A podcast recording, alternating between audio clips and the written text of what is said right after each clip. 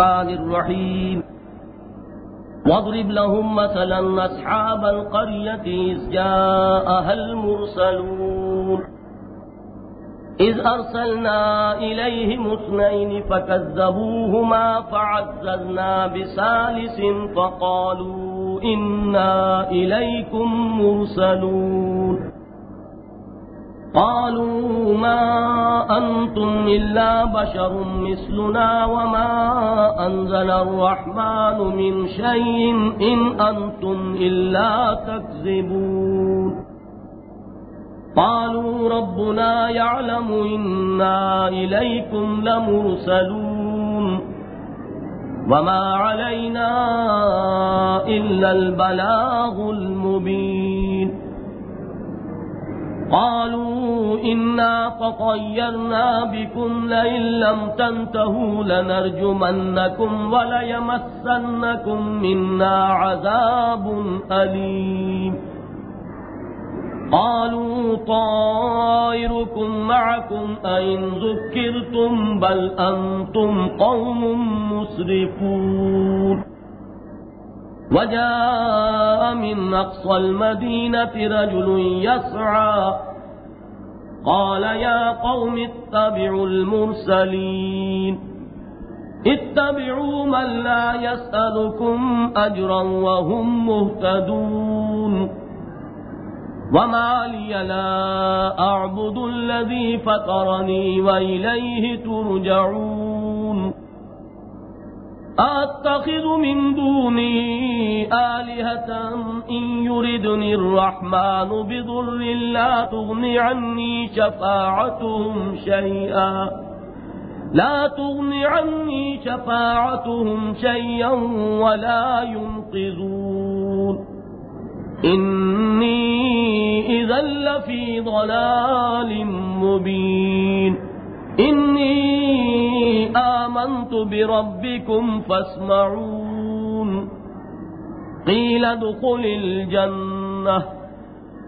قال يا ليت قومي يعلمون بما غفر لي ربي وجعلني من المكرمين. صدق الله العظيم. رب اشرح لي صدري ويسر لي امري واحلل عقدة من لساني يفقهوا قولي. اللهم الهمنا رشدنا واعصمنا من شرور انفسنا اللهم ارنا الحق حقا وارزقنا اتباعه وارنا الباطل باطلا وارزقنا اجتنابه. آمین یا رب العالمین سورہ یاسین کے بارے میں تعارفی اور تمہیدی گفتگو بھی خاصی مفصل ہو گئی تھی اور پہلے رکوع پر بھی ہم نے دو نشستیں درس کی صرف کی ہیں۔ دوسرے رکوع کے مضامین کو سمجھنے کے لیے صرف یہ بات ذہن میں تازہ کر لیجیے کہ اس سورہ مبارکہ کا نزول مکی دور کے وسطی زمانے میں ہوا ہے۔ یہ زمانہ نبی اکرم صلی اللہ علیہ وسلم کی دعوت اور اس کی مخالفت ان دونوں کے اعتبار سے بڑی شدت کا زمانہ ہے۔ وہ کشمکش اپنی انتہا کو پہنچی ہوئی ہے۔ اور بظاہر آواز یہ محسوس ہو رہا ہے کہ مکے والوں نے گویا کہ اس دعوت کو ریجیکٹ کر دیا ہے، رد کر دیا ہے۔ ایک مایوس کن کیفیت جو ہے وہ تاری ہے۔ چنانچہ پہلے رکوع میں بھی نقشہ کھینچ دیا گیا ہے۔ کہ لقد حق القول على اکثر ان میں سے اکثر پر اللہ تعالی کی وہ بات واقع ہو چکی ہے، جو اس نے بالکل ابتدا میں جب حضرت آدم علیہ السلام کے سامنے فرشتوں کو جھکنے کا حکم دیا گیا تھا اور ابلیس نے اس سے انکار کیا تھا، تو جو مکالمہ قرآن مجید میں متعدد مقامات پر نقل ہوا ہے کہ ابلیس نے جب یہ کہا کہ جسے تو نے مجھ پر فضیلت دی ہے، تو اسے اور اس کی نسل کو اپنا شکر گزار نہ پائے گا۔ لن تجد اکثر ہوں شاکری یہ اس کا بڑا چیلنجنگ انداز تھا۔ اور اس نے یہ کہا کہ رب، اگر تو مجھے مہلت دے، اس وقت تک کے لیے جبکہ تو دوبارہ اس پوری نوع انسانی کو پیدا کرے گا۔ با سے بادل موت یوم یوب اس وقت تک اگر مجھے مہلت دے، تو میں ثابت کر دوں گا اور نسل انسانی کی اکثریت کو گمراہ کر کے دکھا دوں۔ اللہ تعالیٰ نے اسے مہلت دی اور اسے پوری چھوٹ دی اس بات کی کہ نسل آدم کو گمراہ کرنے کے لیے جو بھی کچھ تم کر سکتے ہو کرو۔ میرے جو خاص بندے ہوں گے ان پر تو تیرا جادو نہیں چل سکتا۔ البتہ جو خود غاوین ہوں گے، خود ان میں سرکشی کا مادہ موجود ہوگا، وہ تیرا اتباع کریں گے اور پھر میں جہنم کو بھر دوں گا۔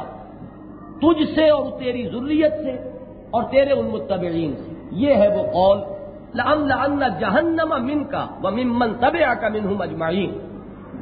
وہ قول اللہ تعالیٰ نے سورہ یاسین کے پہلے رکو میں فرمایا کہ وہ واقع ہو چکا ہے، یہ اس کے مصداق بن چکے ہیں۔ اور ان کی اکثریت ابھی مان لانے والی نہیں۔ تو یہ جو ایک کیفیت سامنے آتی ہے، اس کے لیے اب ایک تاریخ سے مثال لائی جا رہی ہے۔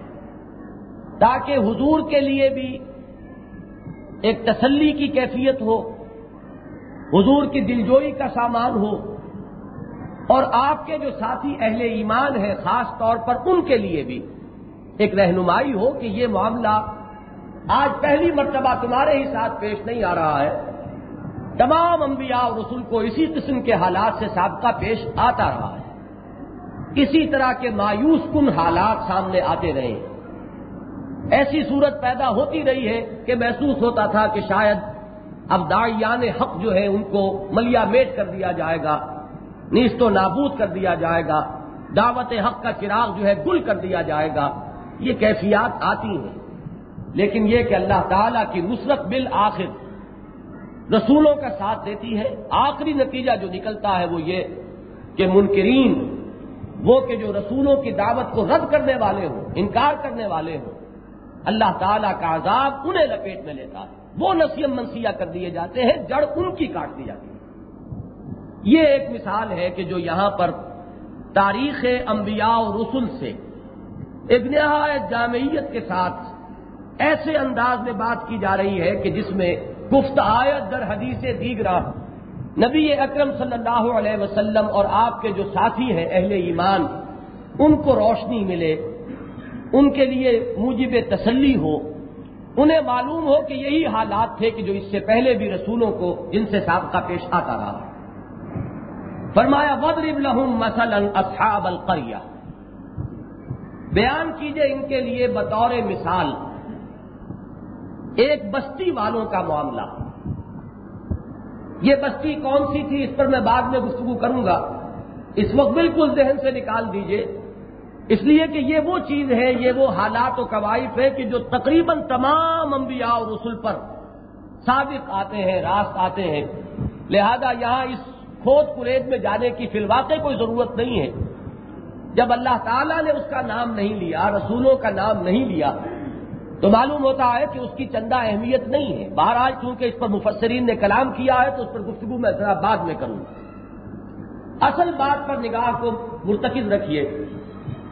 اس جا اہل مرسلون جبکہ آئے اس پر، اس میں مرسلون جمع ہے، مرسل کی۔ ارسلہ یورسلو ارسالن سے مفول بنے گا، مرسل بھیجا ہوا، فرستادہ۔ اور اس کی جمع مرسلون جبکہ اس کی طرف کئی رسول بھیجے گئے۔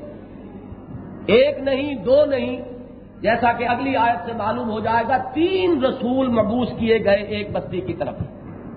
از ارسلنا علیہ حسنین جبکہ ہم نے بھیجا ان کی طرف پہلے دو کو۔ فقط زبو تو انہوں نے ان دونوں کو جھٹلا دیا۔ فعززنا بسال سن تو ہم نے انہیں تقویت پہنچائی، قوت بخشی ایک تیسرے کے ذریعے سے۔ فقالو اب یہ جمع کا سیگا آ گیا۔ اس لیے کہ تین پر جمع کا اطلاق ہو جائے گا۔ مرسلون وہ بھی جمع ہے، تین پر اس کا اطلاق ہوگا۔ کالو یہ بھی جمع کا سیگا ہے۔ پہلے دو رسول ایڑی چوٹی کا زور لگاتے رہے، ان کی ہدایت و رہنمائی کے لیے، سیدھی راہ پر لانے کے لیے، لیکن خوف اڑی رہی۔ اعراض پر، انکار پر، ان کا اس نے کفر کیا، انکار کیا۔ تو اللہ تعالیٰ نے ان کی مزید تقویت کے لیے ایک اور رسول کو معبور فرمایا۔ فقالو ان علیکم مرسلون، تو انہوں نے کہا کہ ہم تمہاری طرف بھیجے ہوئے ہیں۔ ہم فرستادہ ہیں۔ کالو مان تم اللہ بشرم مسلونا انہوں نے کہا کہ نہیں ہو تم مگر ہمارے ہی جیسے انسان۔ اب یہاں نوٹ کیجیے کہ یہی ہے جواب جو ہمیشہ ہر دور میں تمام نبیوں اور رسولوں کو ملا۔ ہے اور یہی سب سے بڑی ٹھوکر کھائی ہے لوگوں نے کہ نبوت اور رسالت اور بشریت کو ایک دوسرے سے متضاد گردانا ہے۔ بشر ہو کر رسول کیسے ہو سکتے ہیں؟ نبی اکرم صلی اللہ علیہ وسلم پر یہی پپتیاں کچھ کی گئی تھی۔ مال حاضر رسول یمشیف الاسباق یاقل الطعام۔ یہ کیسے رسول ہیں؟ یہ بازاروں میں گھومتے پھرتے ہیں، کاروبار کرتے رہے ہیں۔ ہم خود دیکھتے رہے ہیں، یہ ایک کاروبار کیا کرتے تھے اور کھانا کھاتے ہیں۔ ہماری ہی طرح کی ہوائی ہماری ہی طرح کی ضروریات انہیں بھی لاحق ہیں۔ تو ان کو ہم رسول کیسے مان لیں؟ رسول خدا کا بھیجا ہوا، وہ تو کوئی مافوق البشر ہونا چاہیے۔ اس کے جسم بھی کچھ ایسا ہو، غیر معمولی قسم کا کہ معلوم ہو کہ یہ نوع انسانی سے مختلف کوئی شے ہے۔ وہ آسمان سے اترتے ہوئے اگر ہمیں نظر آئے تو معلوم ہو کہ آسمان والے کے بھیجے ہوئے ہیں۔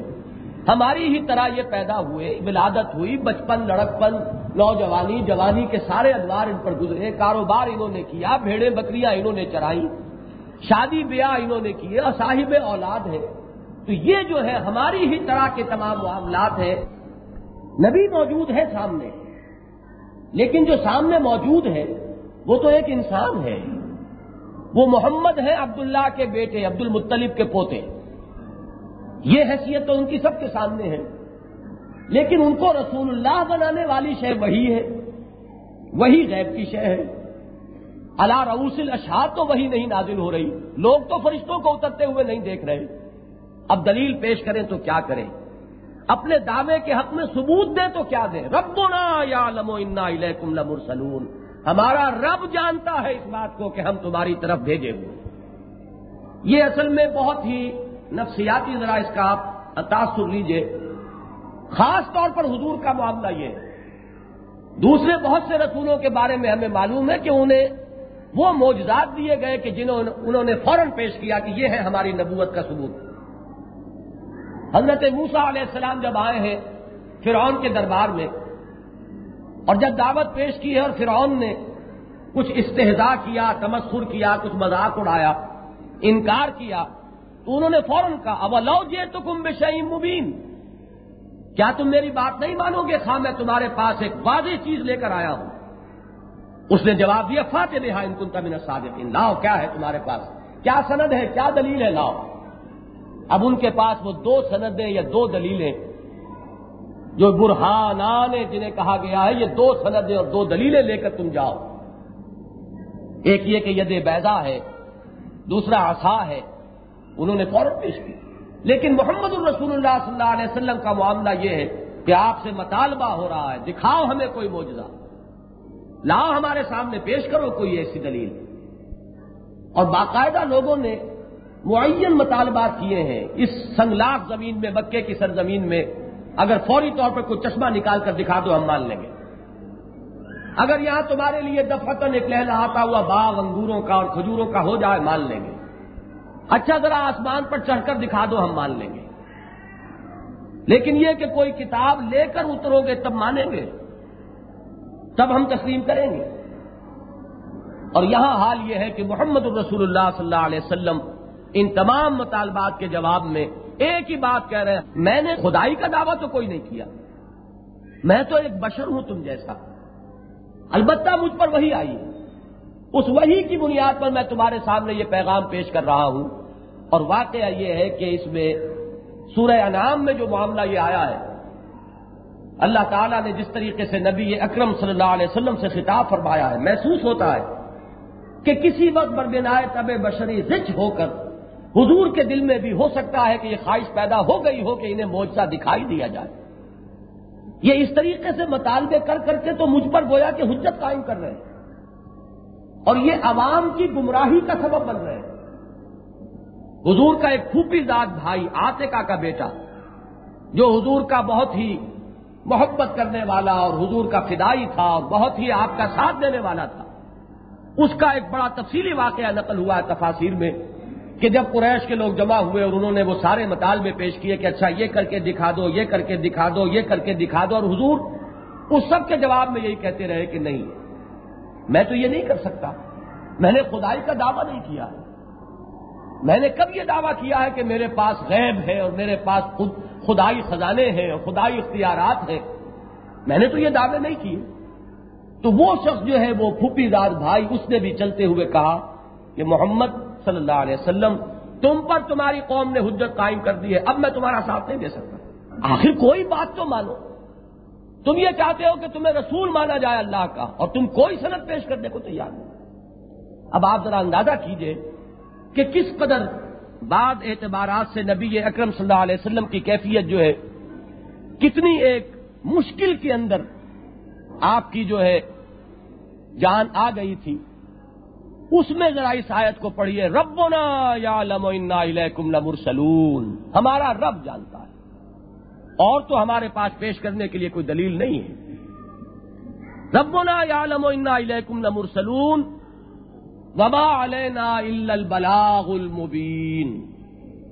یہ دوسری بات جو رکھ دیجیے یہ دوسری بات جو ہے بہت ہی ہمت افزائی والی ہے۔ ایک طرف تو وہ پوزیشن کہ مطالبوں کے جواب میں کچھ نہیں کہہ سکتے۔ سوائے اس کے کہ اللہ تعالیٰ ہی کی شہادت پیش کرے۔ اللہ جانتا ہے کہ ہم تمہاری طرف رسول بنا کر بھیجے گئے۔ لیکن دوسری طرف دلی اطمینان کا پہلو یہ ہے، ہمارے اوپر ذمہ داری سوائے پہنچا دینے کی اور کوئی نہیں۔ ہم تمہارے ذمہ دار نہیں ہیں، ٹھیکے دار نہیں ہیں۔ ہم اس پر معمور نہیں ہیں، ہم اس پر اللہ تعالیٰ کے ہاں مسئول نہیں ہوں گے کہ ہم تمہیں کیوں نہیں ہم نے تم سے منوا لیا اور کیوں نہیں ہم تمہیں ہدایت پر لے آئے؟ وما علینا البلاغ المبین اور نہیں ہے ہم پر ذمہ داری مگر صاف صاف پہنچا دینے کی۔ یہاں ذرا تھوڑا سا توقف کیجیے، اس کو ہم بسا اوقات بہت لائٹلی لے لیتے ہیں ان الفاظ کو۔ بلاغ مبین کسے کہتے ہیں؟ ایک درجہ تو یہ بھی ہو سکتا ہے کہ آپ نے کسی کے کان تک کوئی بات پہنچا دی۔ یہ بھی ابلاغ ہو گیا۔ کانوں تک ایک دعوت پہنچ گئی۔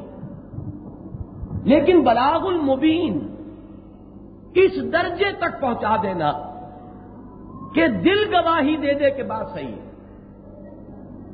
اس میں وہ لوگ تو مستثنا ہوں گے کہ جن کی شخصیتیں بالکل مس ہو چکی ہیں۔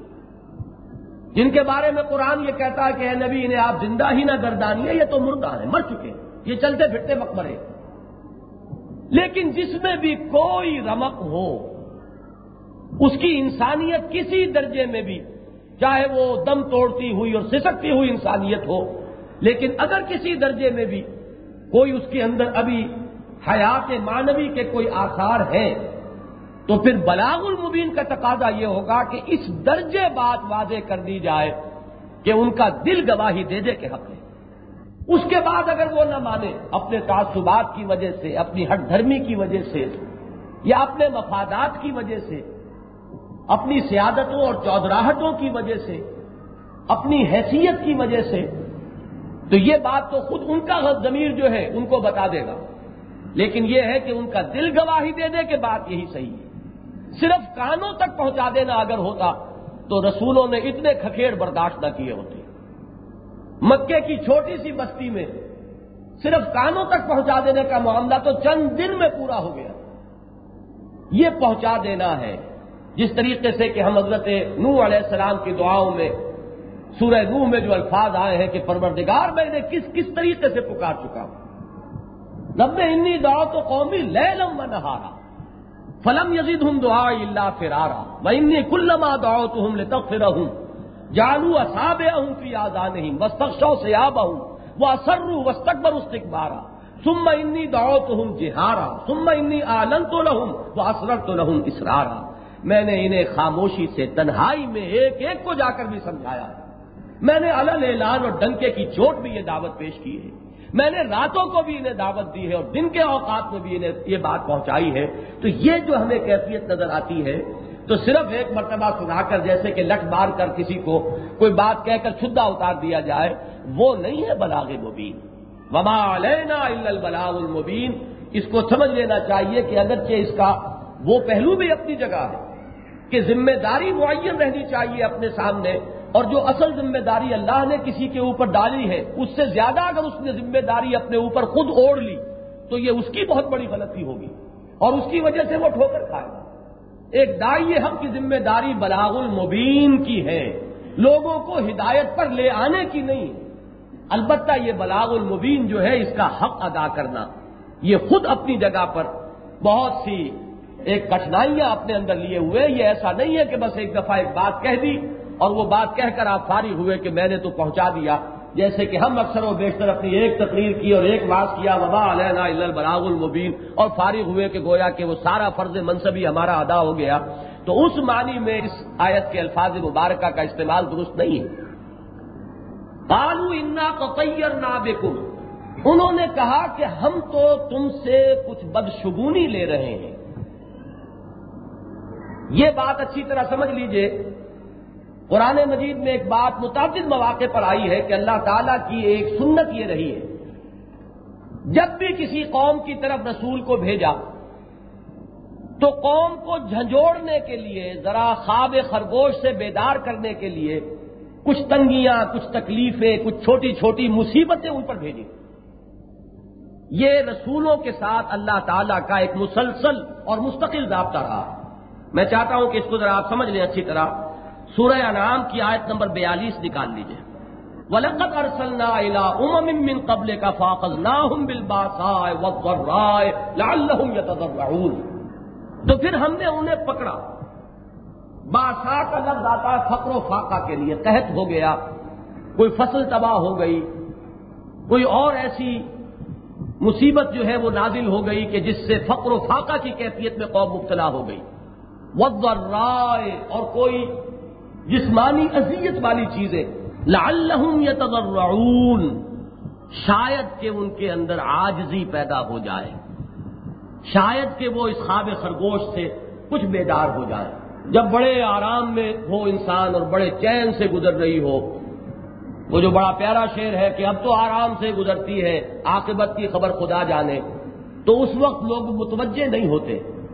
سوئے رہتے انہیں جگانے کے لیے، کچھ ہوش میں لانے کے لیے کہ وہ رسولوں کی بات کی طرف متوجہ ہو اللہ تعالیٰ کی یہ سنت رہی ہے ولقت ارسلنا الى امم من قبل کا فاخذناهم بالباساء والضراء لعلهم يتضرعون سورہ انعام کا جو مصنع ہے، اس کے جوڑا جو ہے، اس کی صورت وہ سورہ آراف ہے۔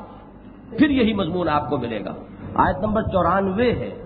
وما ارسلنا فی قریت من نبی الا اخذنا اهلها بالباساء والضراء لعلهم يضرعون اور ہم نے نہیں بھیجا کسی بھی بستی میں کوئی نبی۔ یہاں یہ بات، یہ مضمون جو ہے بہت موقع ہو کر آ گیا ہے کہ کوئی ایکسیپشن ہے ہی نہیں۔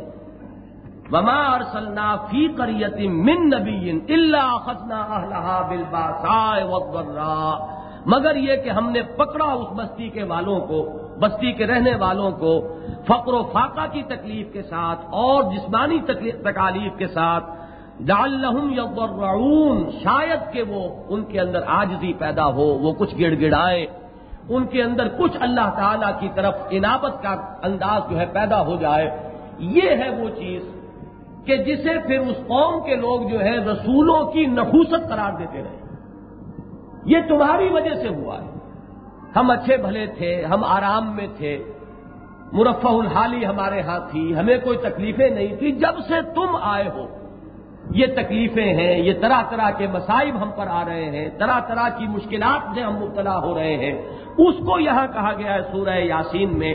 انہوں نے کہا قالو انا پتیرنا بکم ہم تو تم سے بدشگونی لے رہے ہیں۔ ہم تو سمجھتے ہیں کہ تمہارا وجود ہمارے لیے نحوست کا باعث بن گیا ہے۔ ہمارے لیے مصیبتیں اور مشکلات جو ہیں، وہ تمہارے اس زمانے کے اندر جو ہے بڑھ گئی ہیں۔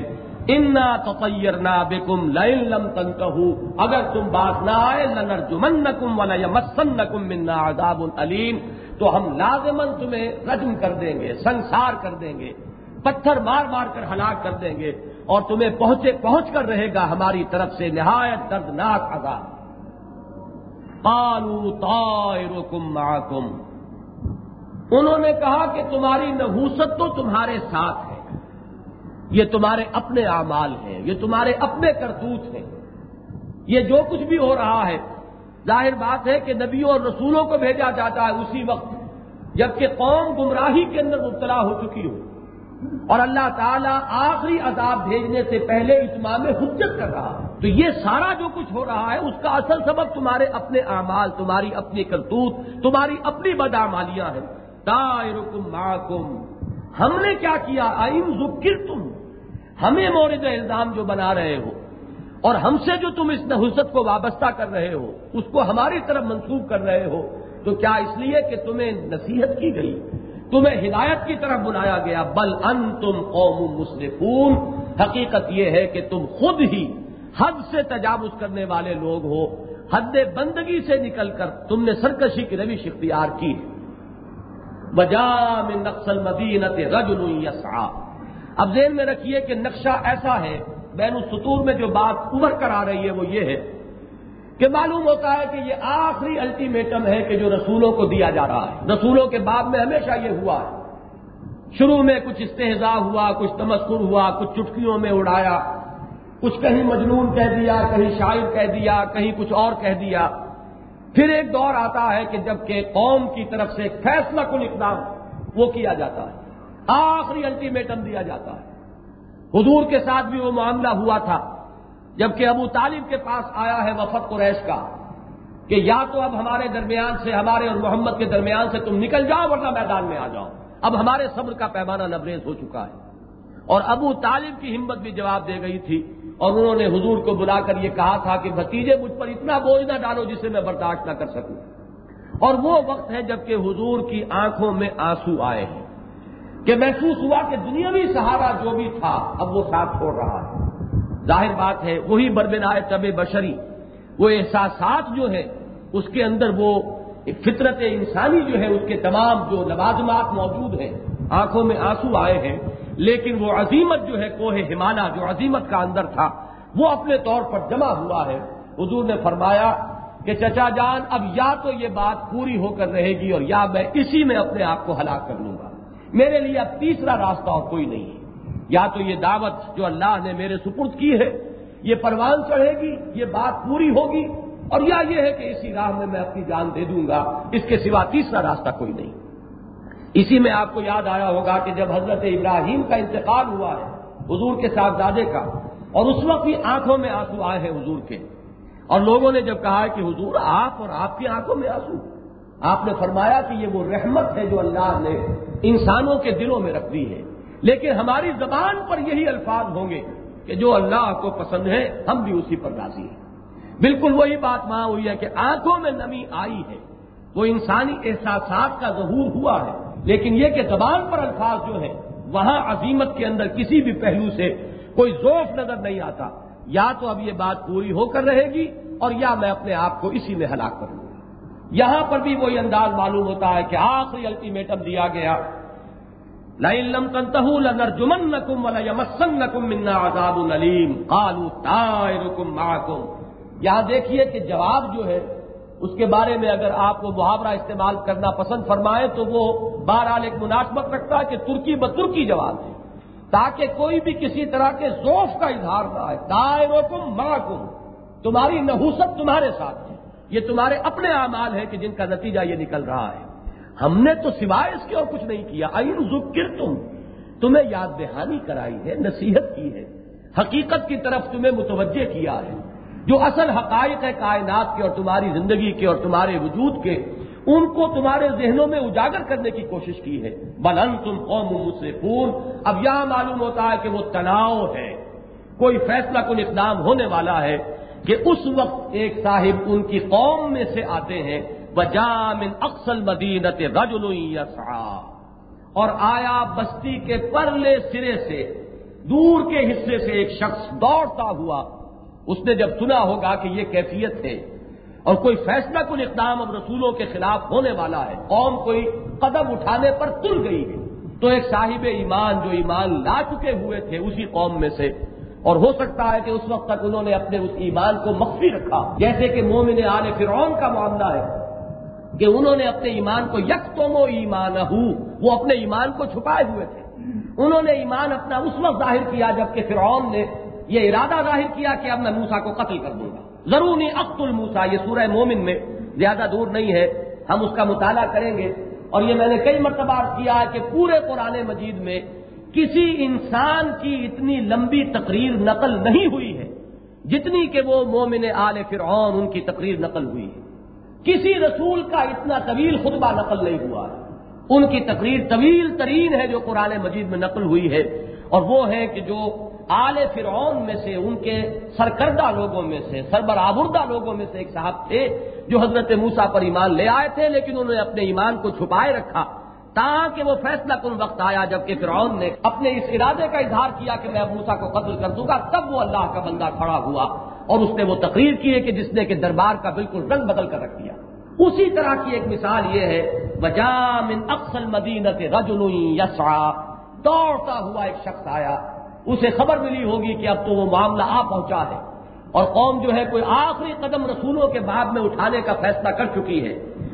یا قوم طب المرسلین۔ انہوں نے کہا، اے میری قوم کے لوگوں اتباع کرو، پیروی کرو رسولوں کی۔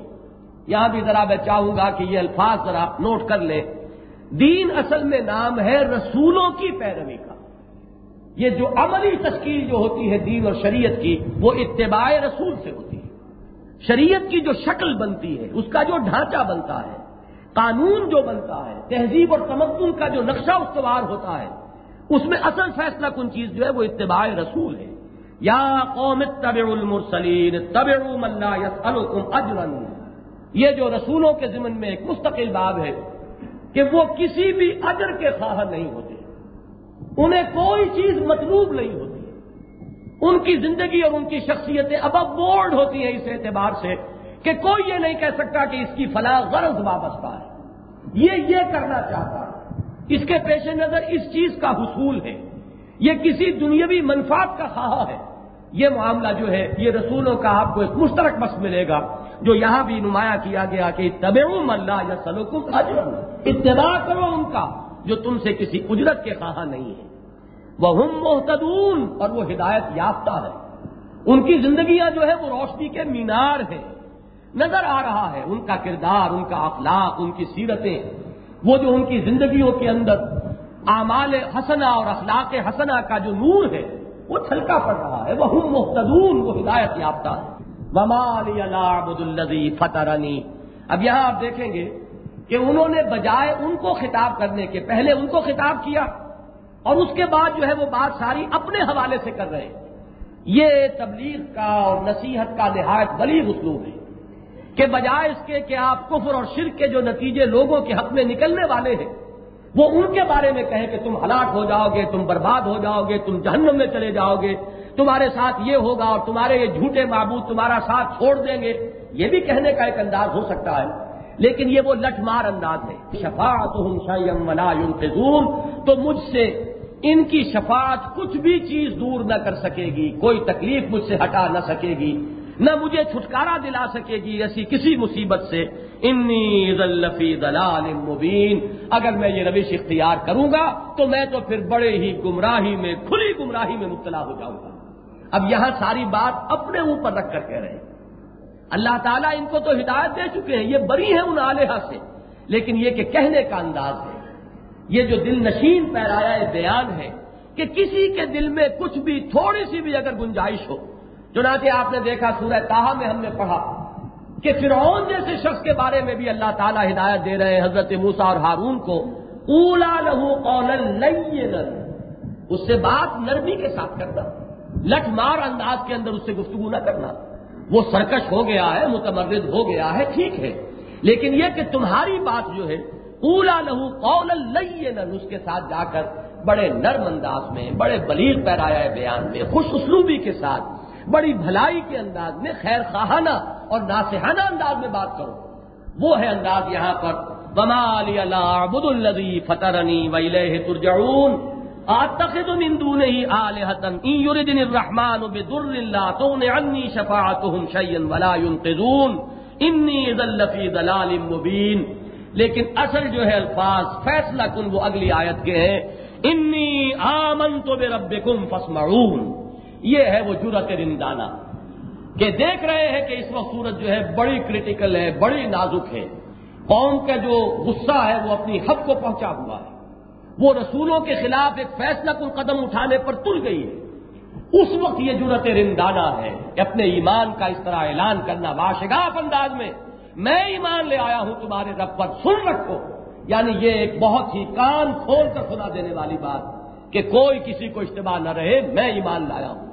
میں ان کی تصدیق کرتا ہوں۔ میں نے انہیں سچا جانا ہے۔ میں ان کے بتائے ہوئے راستے پر چلنے کا عزم کیے ہوئے ہوں۔ انی آمن تو بے رب سن لو، میں ایمان لے آیا ہوں۔ یہ وہ وقت ہے۔ واقعہ یہ ہے کہ جرت ایمانی کا یہ اظہار جس شکل میں ہوا ہے، ایک وقت ہوتا ہے کہ جبکہ اس کی شدید ضرورت ہوتی ہے کہ دو ٹوک انداز میں اپنے ایمان کا اعلان کیا جائے۔ اس لیے کہ وقت جو ہے اب انتہائی ایک آخری فیصلہ کن اقدام تک قوم جو ہے پہنچی ہوئی ہے۔ چنانچہ نتیجہ بھی جو نکلا ہے وہ فوراً تیل ادخل الجنہ۔ کہا گیا کہ داخل ہو جاؤ جنت میں۔ یہ اکثر مفسرین کے نزدیک اس کا مفہوم اور اس پر تقریباً اجماع ہے کہ فوراً قوم نے ان کو قتل کر دیا۔ رسولوں کا معاملہ تو اب دور کا رہا اور محسوس ایسا ہوتا ہے کہ یہ رسول ان کی قوم میں سے نہیں تھے، بلکہ باہر کے بھیجے ہوئے کچھ افراد تھے۔ عز ارسلنا فکر زبو ہما فاضب ناب اور انہوں نے کہیں بھی یا قومے کے الفاظ استعمال نہیں کیے یا قومنا کے الفاظ استعمال نہیں کیے۔ بلکہ انہوں نے اپنی رسالت کا تو پورے طور پر اظہار کیا ہے۔ ربنا یا انا الیکم مرسلون۔ لیکن یہ کہ یا قوم کا لفظ جو ہے وہ ان صاحب نے کہا ہے، جنہوں نے آ کر اس وقت اپنے اعلان کیا ہے ایمان کا۔ یا قوم اتبع المرسلین اتبع من لا يسلكم اجرا وهم مهتدون۔ تو معلوم یہ ہوتا ہے کہ یہ رسول جو ہے اس قوم میں سے نہیں تھے۔ اور اس کی مثالیں ملتی ہیں۔ اگرچہ عام قاعدہ یہی رہا ہے کہ قوموں کی طرف رسول انہی میں سے افراد بنا کر اٹھائے گئے، لیکن یہ کہ دوسری مثالیں بھی حضرت لوت علیہ السلام جس قوم کی طرف بھیجے گئے، آپ اس قوم کے فرد نہیں تھے۔ آپ تو حضرت ابراہیم علیہ السلام کے بھتیجے ہیں اور وہیں سے عراق سے ان کے ساتھ ہی ہجرت کی ہے انہوں نے حضرت ابراہیم علیہ السلام کے ساتھ۔ تو وہ تو اس قوم کے فرد نہیں ہیں۔ وہ صدوم اور آمورا کی بستیاں جو ہیں وہاں کے رہنے والے اصل باشندے نہیں ہیں۔ ان کو بھیجا گیا ان کی طرف۔ اسی طریقے سے حضرت موسا علیہ السلام کو جو فرعون کی طرف بھیجا گیا، حضرت موسا کی رسالت جو ہے اصل میں، وہ بنی اسرائیل کی جانب نہیں ہے۔ بنی اسرائیل کے لیے تو آپ کی حیثیت ایک نبی کی ہے۔ اصل میں جو رسالت کا رخ ہے آپ کا، وہ ہے فرعون کی طرف۔ اظہب فرعون تغا تو رسالت جو ہے حضرت موسا علیہ السلام کی، اس کا رخ فرعون کی طرف سے اور حضرت موسا اور حضرت ہارون، یہ فرعون کی قوم میں سے نہیں تھے۔ تو اس طرح کی مثالیں موجود ہیں اور یہاں بھی معلوم ہوتا ہے کہ نقشہ جو ہے زیادہ اسی طرح کا ہے کہ وہ تینوں رسول تو اس قوم کے فرد نہیں تھے، اس بستی کے رہنے والے نہیں تھے۔ لیکن یہ جو ایمان کا جنہوں نے اعلان کیا ہے، یہ اس قوم کے فرد تھے۔ اور اس کو اب بخوبی آپ سمجھ سکتے ہیں کہ ان کا غصہ کتنا آیا ہوگا کہ ہماری قوم کا ایک فرد ہو کر، ہم میں سے ہو کر اور ان کی تصدیق کر رہا ہے اور ان پر ایمان لے آیا ہے اور ان کی حمایت کا اعلان کر رہا ہے تو رسولوں کو تو انہوں نے چھوڑا۔ معلوم ایسا ہوتا ہے کہ پورا وہ تلے ہوئے تھے کوئی اقدام کرنے کے ان رسولوں کے خلاف، لیکن ان سے پہلے انہوں نے وار کیا اور قتل کر دیا، شہید کر دیا ان صاحب کو، جس کے لیے یہاں الفاظ آئے کہ قیلت خل الجنہ، کہہ دیا گیا کہ داخل ہو جا جنت میں۔ وہ جو سورہ فجر کے آخر میں الفاظ آتے ہیں یا النفس المطمئنہ ترجعی الى ربک راضیہ مرضیہ فدخلی فی عبادی ودخلی جنتی۔ انہوں نے اس وقت بھی یہ کہا، کاش کہ میری قوم کو معلوم ہوتا۔ وہ جو ایک نس اور خیر خواہی اور وفاداری اور ایک طبی محبت تھی اپنے قوم کے لوگوں کے ساتھ۔ وہی محبت کے جو نبی اکرم صلی اللہ علیہ وسلم کے قلب مبارک کا بوجھ بنی ہوئی۔ ہے جس کی وجہ سے کہ آپ کے اوپر اتنا بوجھ ہے، لا اللہ کا باس ہے ان نقصہ کا اللہ قلو مومنین۔ یہ لوگ ایمان نہیں لا رہے تو شاید آپ اس رنج اور صدمے میں اپنے آپ کو ہلاک کر لیں گے۔ میری قوم کے لوگ ہیں، میرے اجزا و اقارب ہیں، میرے کل میں قبیلے کے لوگ ہیں۔ یہ نہیں مان رہے ہیں، عذاب الہی کی طرف دوڑے چلے جا رہے ہیں۔ وہ آپ کا الاؤ انہیں نظر نہیں آ رہا، میں دیکھ رہا ہوں۔ اور میں دیکھ رہا ہوں کہ یہ سب اس میں جھونک دیے جائیں گے۔ تو جو صدمہ ہوتا ہے نبی اور رسول کو اس پر، اس کا نقشہ یہاں بھی ہے۔ قومی عالمون کاش کے میری یہ قوم جانتی۔ بما غفر علی ربی وجالنی من المکرمین، جیسے کہ رب نے میری مغفرت کی ہے، میری خطاؤں سے درگزر فرمایا ہے۔ نہ معلوم کتنی زندگی پہلے رہی ہوگی ایمان لانے سے پہلے، اور کیسی کیسی خطائیں اور کیسے کیسے گناہ جو ہے صادر ہوئے ہوں گے۔ لیکن وہ ایمان اور یہ جو جرت رندانہ اور جرت مومنانہ ہے۔ اس نے اس سب کو نسیم منسیہ کرا دیا۔ سارا حساب جو ہے صاف ہو گیا۔ بما غفر علی ربی و علی من المکرمین اور مجھے بنا دیا ان میں سے کہ جو بہت ہی جن کے عزت اور اکرام ہوا ہے۔ جن کا اعزاز و اکرام اللہ تعالیٰ کے ہاں ہوتا ہے، مجھے ان میں شامل کر دیا گیا۔ اس وقت بھی ان کے دل میں حسرت رہی ہے اپنی قوم کی۔ کاش کے انہیں معلوم ہوتا۔ ومان قوم ہی من باد ہی من جن دن دیکھیے یہاں ایک اور بات سمجھ لیجیے۔ رسولوں کے خلاف اقدام کرنے کی مہلت انہیں نہیں ملی۔ من بعد ہی ان کے فوراً بعد۔ ہم نے ان کی قوم پر ان کے بعد کوئی آسمان سے لشکر نہیں اتارا۔ وما کنہ منزلین اور ہمیں لشکر اتارنے کی احتیاط نہیں ہے۔ پوری پوری قوموں کو ہم ہلاک کر سکتے ہیں صرف ایک کلمہ کن کہنے سے۔ تو لشکر اتارنا ضروری نہیں ہے، اگرچہ اس سے نفی نہیں ہوتی۔ لشکر اتر بھی سکتے ہیں۔ لشکر اترے ہیں میدان بدر میں۔ وہ شعر بہت پیارا ہے، غالباً علامہ اقبال کا، میں کہہ نہیں سکتا یقین کے ساتھ کہ فضائے بدر پیدا کر فرشتے تیری نصرت کو اتر سکتے ہیں گردو سے قطار اندر قطار۔ اب بھی تو میدان بدر میں فرشتوں کا نزول ہوا ہے۔ وہ بغیر فرشتوں کو بھیجے ہوئے جو چاہے کر سکتا ہے۔ یہ اس کی اپنی حکمت ہے کہ اس نے کچھ کاموں کو کچھ لوگوں کے ساتھ یا کچھ ہستیوں کے ساتھ متعلق کر دیا ہے۔ ورنہ جو چاہے وہ بغیر اس کے کہ کوئی بھی درمیان میں اور آئے، وہ اس کام کو براہ راست فعال الما یورید جب چاہے جس طرح چاہے کر گزرے گا۔ اسے کسی کے، کسی واسطے کی احتیاط نہیں ہے، معاذ اللہ سم معاذ اللہ۔ اس قانون کو یہاں بیان کیا وہ کنہ منزلین۔ ہمیں کو لشکر اتارنے کی احتیاط نہیں ہوتی اور ان کے شہید کیے جانے کے بعد ہم نے ان کی قوم پر کوئی آسمان سے لشکر نہیں اتارا۔ ان کا نت اللہ صحتم واحدہ۔ بس وہ تو ایک چنگھاڑ تھی، ایک چیخ تھی، ایک صدا تھی زوردار۔ فیضا ہم خامدون۔ اب لفظ خامدون میں جو ایک نقشہ کھینچ دیا گیا ہے، تصویر کشی کی گئی ہے۔ خامدون کے جو شولے بھڑک رہے ہو اور ایک دم وہ آگ بجھ کر رہ جائے، وہ نقشہ ہے۔ بڑے اچھل کود رہے تھے، بڑی سرکشی اور تمرد۔ ذرا تصور کیجیے، ابو جہل کا نقشہ ذہن میں لائیے، ولید بن مغیرہ کا نقشہ ذہن میں لائیے اقبا ابن ابی معید کا نقشہ ذہن میں لائیے۔ کتنی کچھ اچھل کود ہے، کتنی گردنیں اکڑی ہوئی ہیں، کتنا تکبر ہے اپنی دولت پر، اپنی سیادت پر، اپنی چودراہٹ پر، کتنا اعتماد ہے۔ کس قدر شوخیاں دکھا رہے ہیں۔ لیکن یہ ہے کہ اللہ تعالی کی طرف سے ایک آواز، ایک ڈانٹ، ایک چنگھاٹ اور وہ ایسے ہوا کہ جیسے بجھ کر رہ گئے، ختم ہو گئے، وہ ساری شوقی دھری رہ گئی، وہ سارا تمرد اور وہ ساری سرکشی جو ہے ہوا ہو گئی۔ ان کا نت اللہ ختم واحد خامدون۔ تو وہ اچانک ایسے ہو گئے کہ جیسے آگ بجھ گئی ہو۔ یا حسرت بعد میں جو نوٹ کرانا چاہتا تھا کہ رسولوں پر دست درازی کی نوبت نہیں آئی۔ صرف وہ جو صاحب جو شہید کر دیے گئے، جو ان کی قوم میں سے تھے، رسول نہیں تھے۔ اس لیے کہ قانون یہ ہے اللہ تعالیٰ کا کہ رسول کے خلاف دسترازی نہیں ہو سکتی۔ ہم نے فیصلہ کر دیا یہ۔ بلکہ سب وقت کا لمت باد المرسلیم انہم لہم المنصورون جندنا لہم الغالبون۔ رسول جو ہے وہ غالب رہیں گے۔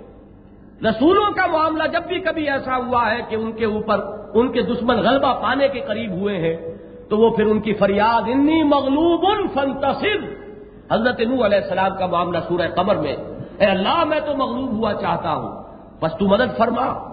اور اس کے بعد اللہ کی وہ مدد آتی ہے۔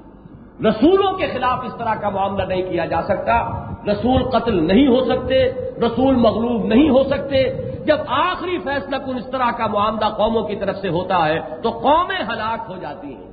اور رسولوں کو اور ان پر ایمان لانے والوں کو اللہ تعالیٰ بچا لیا کرتا ہے۔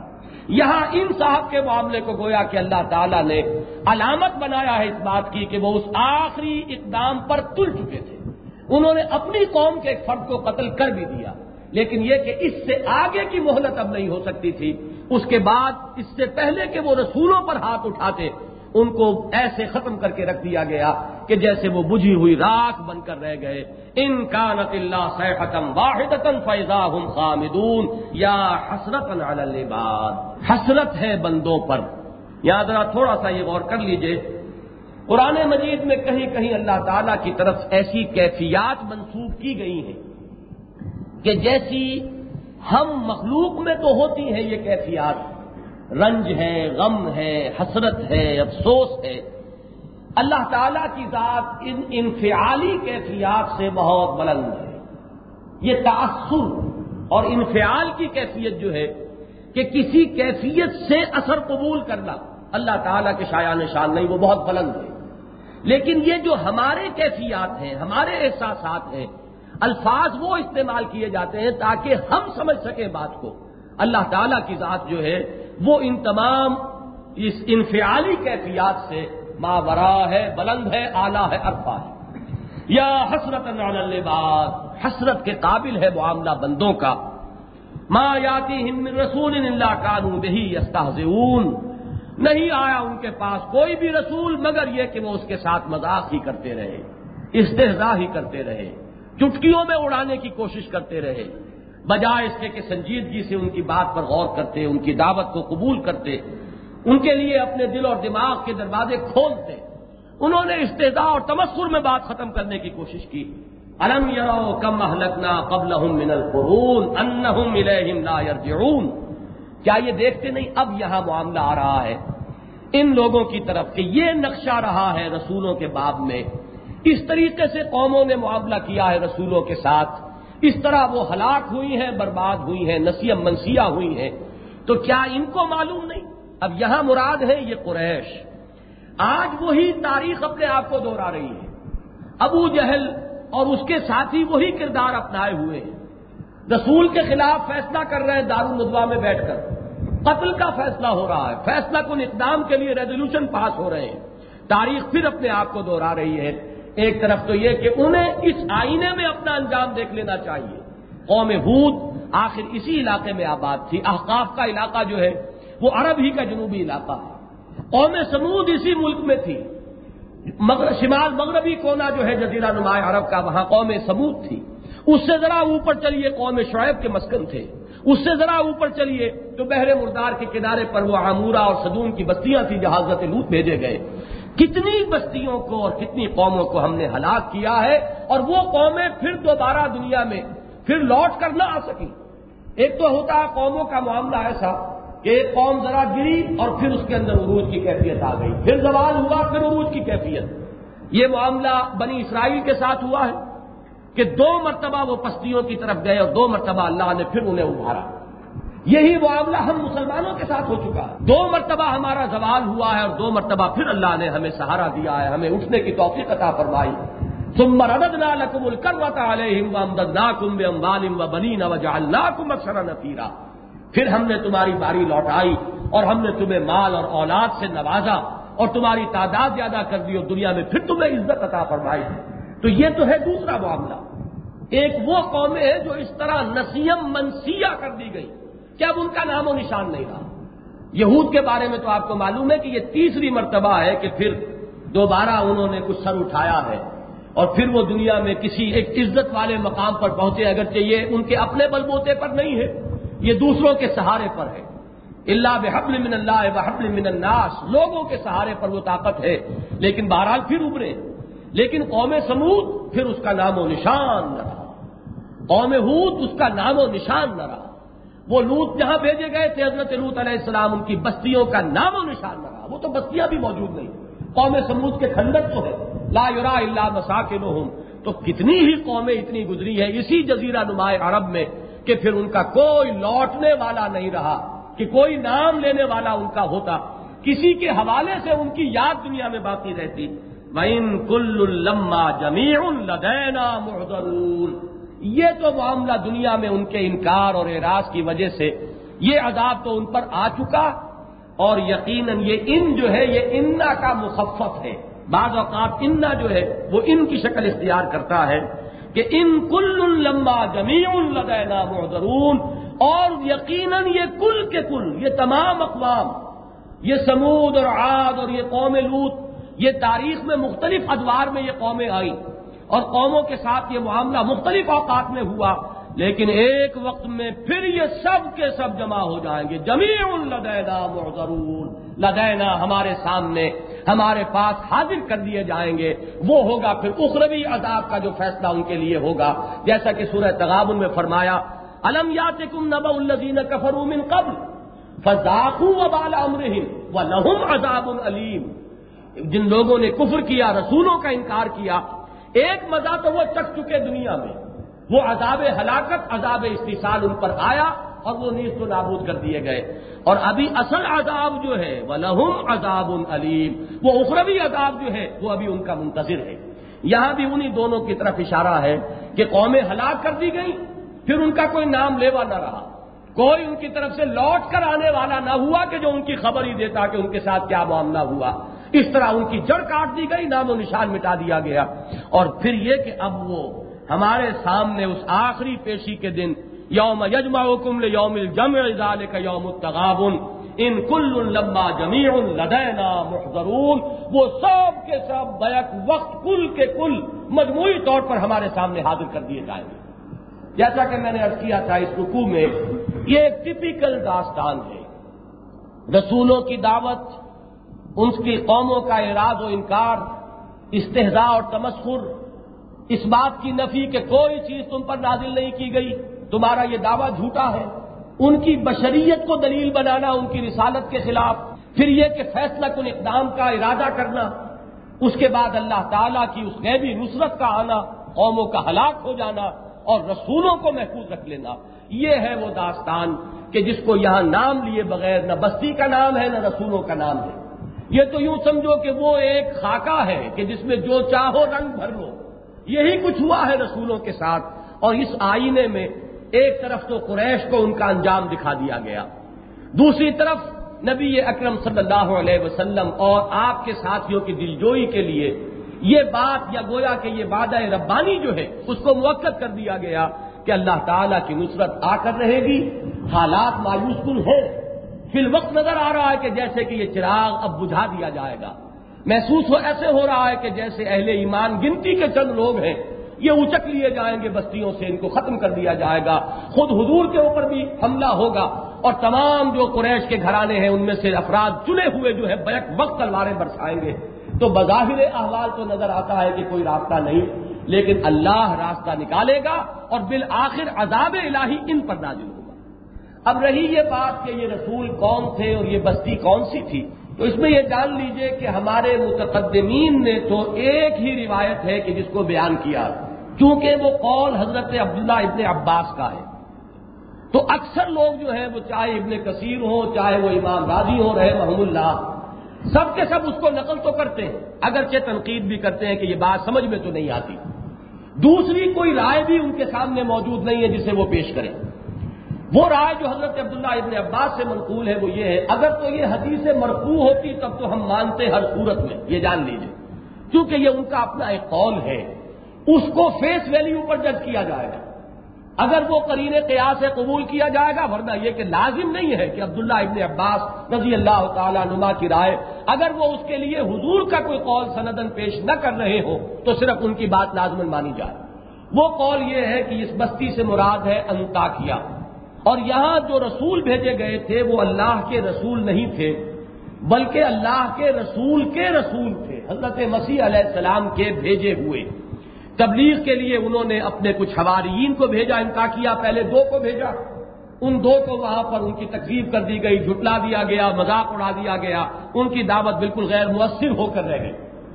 اس کے بعد شمعون جو ان کے بہت ہی یعنی قریبی ساتھیوں میں سے تھے، ان کو بھیجا حضرت مسیح علیہ السلام نے، اور وہاں جا کر اللہ تعالیٰ نے کچھ نصرت فرمائی، کچھ لوگ ایمان لے آئے۔ وہ واقعہ ہے کہ جو یہاں پر نام لیے بغیر نقل کیا جا رہا ہے۔ تو حضرت عبداللہ ابن عباس کا یہ قول تقریباً تمام مفسرین نقل کرتے ہیں۔ لیکن ساتھ ہی ابن کثیر رحمۃ اللہ علیہ بھی، جو کہ سارا جن کا جو ہے زور روایت پر ہے زیادہ تفسیر کے معاملے میں، وہ بھی اعتراضات وارد کرتے ہیں کہ یہ بات سمجھ میں نہیں آتی۔ اول تو یہ کہ تاریخ ایسے کسی تذکرے سے خالی ہے۔ انتاکیہ پر کبھی اس طرح کا عذاب الہی نہیں آیا۔